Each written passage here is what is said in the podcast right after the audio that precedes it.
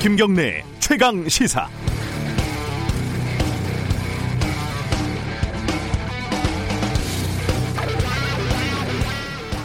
지난해 1월 양승태 전 대법원장이 사법농단 사건으로 검찰에 소환이 됐습니다. 3월에는 관련 사건으로 기소된 판사 8명이 재판 업무에서 배제가 됐고요. 철옹성처럼 견고한 사법부에 부족하지만 뭔가 변화와 반성의 분위기가 감지되는 듯 했습니다. 그런데 1년이 지나서 대부분의 판사들이 본인이 스스로 원하지 않은 한 명을 제외하면요. 전원이 재판부에 복귀하게 됐습니다. 대법원장의 지시라고 합니다. 재판관이 재판을 받는 상황이 부적절해서 내린 업무 배제 결정이었는데 이번에는 그 상황이 길어지는 게 바람직하지 않다는 게 복귀 결정의 이유랍니다. 말하자면 재판을 하다가 끝나면 법복을 벗고 재판을 받으러 가는 상황이 실제로 벌어지게 되는 겁니다. 7명 가운데 4명은 1심 선고로 무죄를 받았지만 이건 법리상의 무죄라는 겁니다. 재판부는 무죄를 내리면서도 법관의 독립을 침해하는 위헌적인 행위였다는 지적을 하기도 했습니다. 재판 과정에서 위헌적 행위를 한 판사가 재판을 하는 게 타당한 일일까요? 이들이 재판을 한 자격이 있는지에 대한 판단은 법리적인 판단과 정확하게 일치하지 않습니다. 작은 교집합만 공유할 뿐이죠.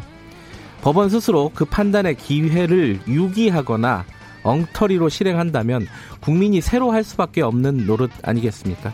법관 탄핵 이것을 진지하게 논의해야 될 이유인 것 같습니다. 2월 18일 화요일 김경래 최강 시사 시작합니다.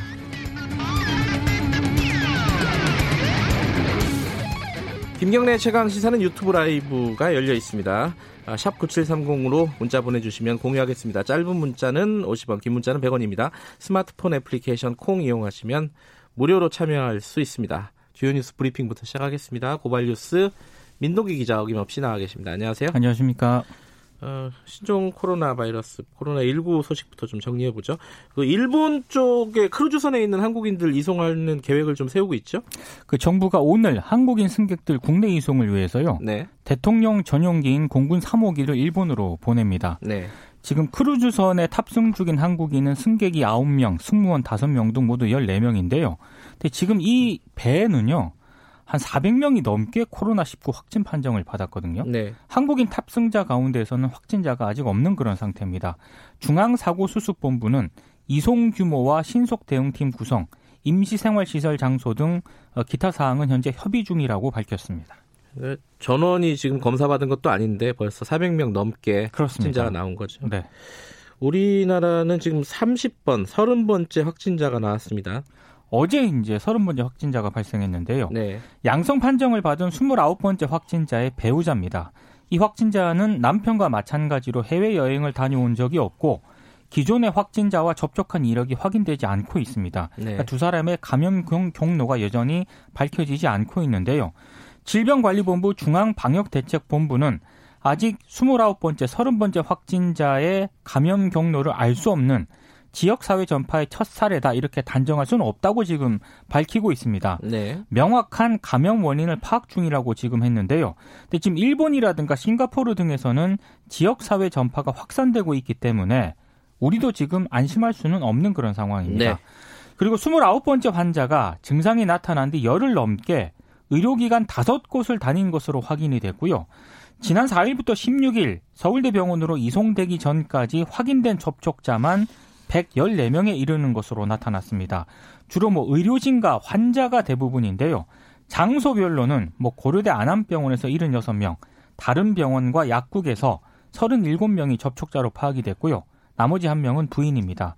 중앙방역대책본부는 아직 이 환자의 닷새간 동선은 확인하지 못한 그런 상태입니다.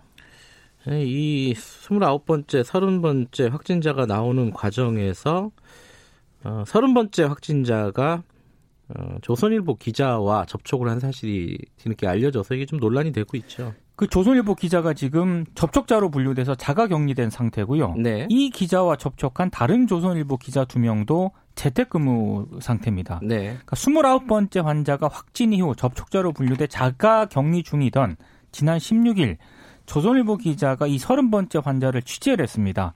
그러니까 조선일보 쪽에서는 해당 기자가 30번째 확진자를 인터뷰했을 시점에는 확진자가 아니었다 이런 점을 강조를 하고 있는데요. 근데 그럼에도 부적절한 인터뷰라는 비판이 제기가 되고 있습니다. 왜냐하면 30번째 환자가 29번째 환자가 확진 판정을 받은 뒤에 네. 당시 그 접촉자로 분류가 돼 가지고요. 자가 격리를 하던 중이었거든요. 네. 그러니까 지금 중앙방역대책본부 쪽 설명에 따르면 그 서른 번째 환자는 보건소 등에서 자택 소동을 하는 동안 소독을 하는 동안 잠시 집 밖에 나와 있었는데 이때는 아마 10분 정도 조선일보 음. 기자와 면담이 이루어졌다고 합니다. 아, 지금 조선일보 기자는 또이 서른 번째 확진자를 자택에서 만나고요. 네. 지난 16일 서울 동대문구 신설동 기원도 방문을 했습니다. 이게 왜냐하면 음. 29번째 확진자가 자주 갔던 곳이기 때문이라고 하는데요. 네. 그러니까 조선일보 기자가 확진자가 사는 자택에서 인터뷰를 하고 다른 곳들도 돌아다녔다는 그런 얘기인데 좀 무리한 취재였던 것 아니냐라는 그런 지적이 제기가 되고 있습니다. 해당 기자가 오늘 기자 수첩을 조선일보 지명했었던데요. 네, 저도 읽었어요. 네. 그러니까 할머니 접촉한 것은 우연이었고 평소처럼 자기는 확인 취재를 했을 뿐이다. 네. 근데 일부 언론은 자신에게 확인 전화도 없이 뭐 취재 경쟁을 벌였느니 환자 자택을 직접 찾아갔다는 식으로 비판했다. 이렇게 반박을 하고 있습니다. 아, 이게 저 기자 수첩을 읽으니까 뭐 일부 납득되는 부분이 있습니다. 그러니까 이 29번째 확진자의 주소까지는 몰랐다. 네. 그죠? 그리고 또 그 근처 동네를 탐문을 하다가 보니까 돌아다닌 거죠. 예, 그 보건소 차량이 있는 걸 보고 무슨 일이냐 이렇게 물어봤더니 어 거기 계신 할머니가 어, 우리 남편이 지금 확진자다. 뭐 이렇게 네. 얘기를 해서 그때부터 이제 약간의 인터뷰가 이루어졌다. 뭐 이런 거예요. 네. 그러니까 우연이다. 자기가 이렇게 어, 무리한 취재를 한 게 아니다라는 건데 이건 뭐 조선일보만의 문제가 아니라 이거 언론사들이 이런 일이 생기면 대부분 이런 식으로 취재를 하거든요, 사실. 예. 예, 그 동네 탐문하고 한다고요. 근데 이게 과연 적절한 취재 방식인지 이 부분에 대한 고민을 좀 해야 될 것 같아요. 그러니까 언론계에 예. 숙제를 하나 던져주고 있는 예. 것 같습니다. 기자들이 이제 그 뭐야 그 전염병을 퍼뜨리는 어떤 확진 뭐 뭐라 그랬죠 슈퍼 보균자? 예, 뭐 그게 될 수도 있는 거죠. 그럴 가능성도 있고요. 그러니까 이, 이 취재 관행에 대해서 한번 좀 진지하게 고민해 볼 필요는 있겠습니다. 그렇습니다.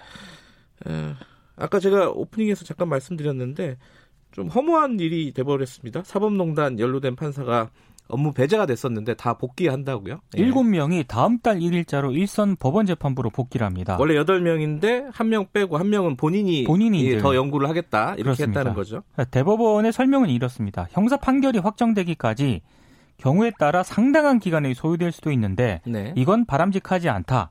뭐 이와 같은 사정과 본인의 희망 등을 종합적으로 고려해서 잠정적인 조치인 사법 연구를 유지하지 않기로 결정했다고 밝혔습니다.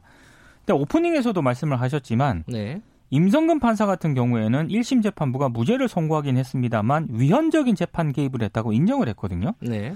그럼 일명 일각에서는 뭐 형사 처벌이 어렵다는 재판부 판단에 이 재판부를 탄핵해야 한다라는 그런 주장까지 나오고 있는 그런 상황이고요. 네. 특히 김명수 대법원장이 지난해 3월 이 해당 판사들이 사법농단 사건에 연루된 상황에서 재판 업무를 하는 것은 사법 신뢰에 부정적인 영향을 미칠 수 있다면서 본인이 직접 재판 업무에서 배제하고 사법 분야 연구를 맡도록 했는데 네. 이것과도 어긋난다는 그런 지적이 나오고 있습니다. 네. 뭐 관련된 소식으로 그것도 있더라고요. 국회 파견 판사. 네. 그게 이제 국회 대 로비 창구가 되지 않느냐 그렇습니다. 이런 지적이 있었는데 지, 그게 그 계속 문제 제기가 돼 있었는데 요번에 원래 파견 판사를 평판사에서 부장 판사로 올렸다 급을. 네. 그래서 오히려 역행하는 거 아니냐 이런 얘기도 있고 이 사법농단 사태 이후에 변한 게 별로 없는 것 같습니다. 결과적으로 보면요. 그렇습니다.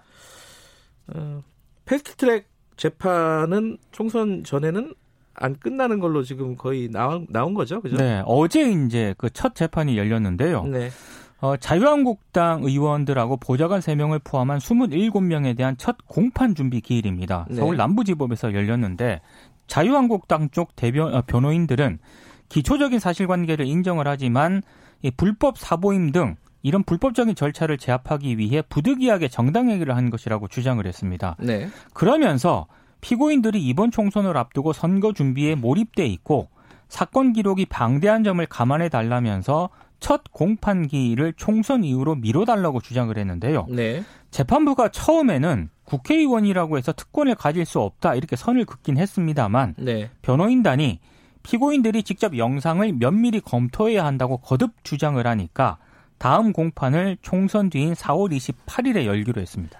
총선 끝나고 재판이 이루어져 가지고 만약에 어 국회의원을 어, 취소해야 되는 상황, 당선을 취소해야 되는 그런 상황도 벌어질 수도 있을 것 있습니다. 같아요. 예, 예. 야, 이게 좀 복잡한 문제가 되겠네요. 총선 이후에 그렇습니다. 21대 국회에 큰 어떤 숙제가 될 것 같습니다. 어, 자유한국당 얘기 좀 잠깐 해볼까요? 그 PK 쪽에서 중진들이 불출마 선언을 두 명이 했죠. 정가윤 의원하고요, 네. 유기준 의원인데, 근데 유기준 의원 같은 경우에는 지역구 불출마를 선언을 했거든요. 네. 그래서 위성 정당인 미래한국당으로 이적할 가능성도 거론이 되고 있습니다. 근데 한 가지 좀 특이한 게 대구 경북 지역은 무방 무반응으로 일관을 하고 예, 있습니다. 예. 지금까지 불출마 선언을 한 의원은 정종섭 의원 한 명뿐인데요. TK 쪽 의원들은 우리가 왜 물갈이 대상이 돼야 하느냐면서 반발하는 그런 움직임을 보이고 있습니다. 네. TK 쪽은 당선 확률이 높으니까요. PK 쪽에서는 이제 뭐 컷오프 이런 것도 영향이 줬다 이런 해석도 나오고 있죠. 그렇습니다. 네. 어, 더불어민주당 얘기 좀 해보면은 금태섭 의원이 지금 있는 서울 강서갑에 김남국 변호사가 나온다. 이게 왜 논란이 되는 겁니까? 그러니까 오늘 강서갑 출마 선언을 하는 기자회견을 가질 예정이라고 김남국 하는데 변호사가요? 그렇습니다. 예. 근데 더불어민주당 공천관리위원회가 이 단수 후보 지역이 아니거든요. 서울 강서갑 지역이. 네. 그런데도 추가 공모를 받기로 했기 때문에 이걸 두고 민주당 지도부와 김남국 변호사 사이에 어떤 교감 같은 게 음. 있었던 것 아니냐 이런 관측이 나오고 그러니까 있습니다. 추가 공모를 당에서는 받기로 하고 그 이후에 김남국 변호사가 자기 나가겠다 이렇게 네. 기자회견을 하니까 교감이 있었던 거 아니냐 뭐 이런 해석이 나온다는 거죠. 예. 그리고 더불어민주당이 서울 종로의 이낙연 전 총리, 경남 양산을의 김두관 의원, 경기 남양주병의 김용민 변호사, 네. 경기 고양병에는 홍정민 변호사를 전략 공천하기로 했습니다. 네. 어, 자칫 서울 강서갑에서 조국 대전이 벌어지는 거 아니냐 많은 어. 언론들이 어. 오늘 그렇게 제목을 따서 예. 보도를 했습니다. 어, 부담스러운 부분도 있을 거예요. 더불어민주당 쪽에. 그 네. 브리핑 끝나면은 저희가 어, 더불어민주당 서른 최고위원 연결해서 어, 관련 얘기 좀 물어보도록 하겠습니다. 마지막 소식 하나 전해주시죠.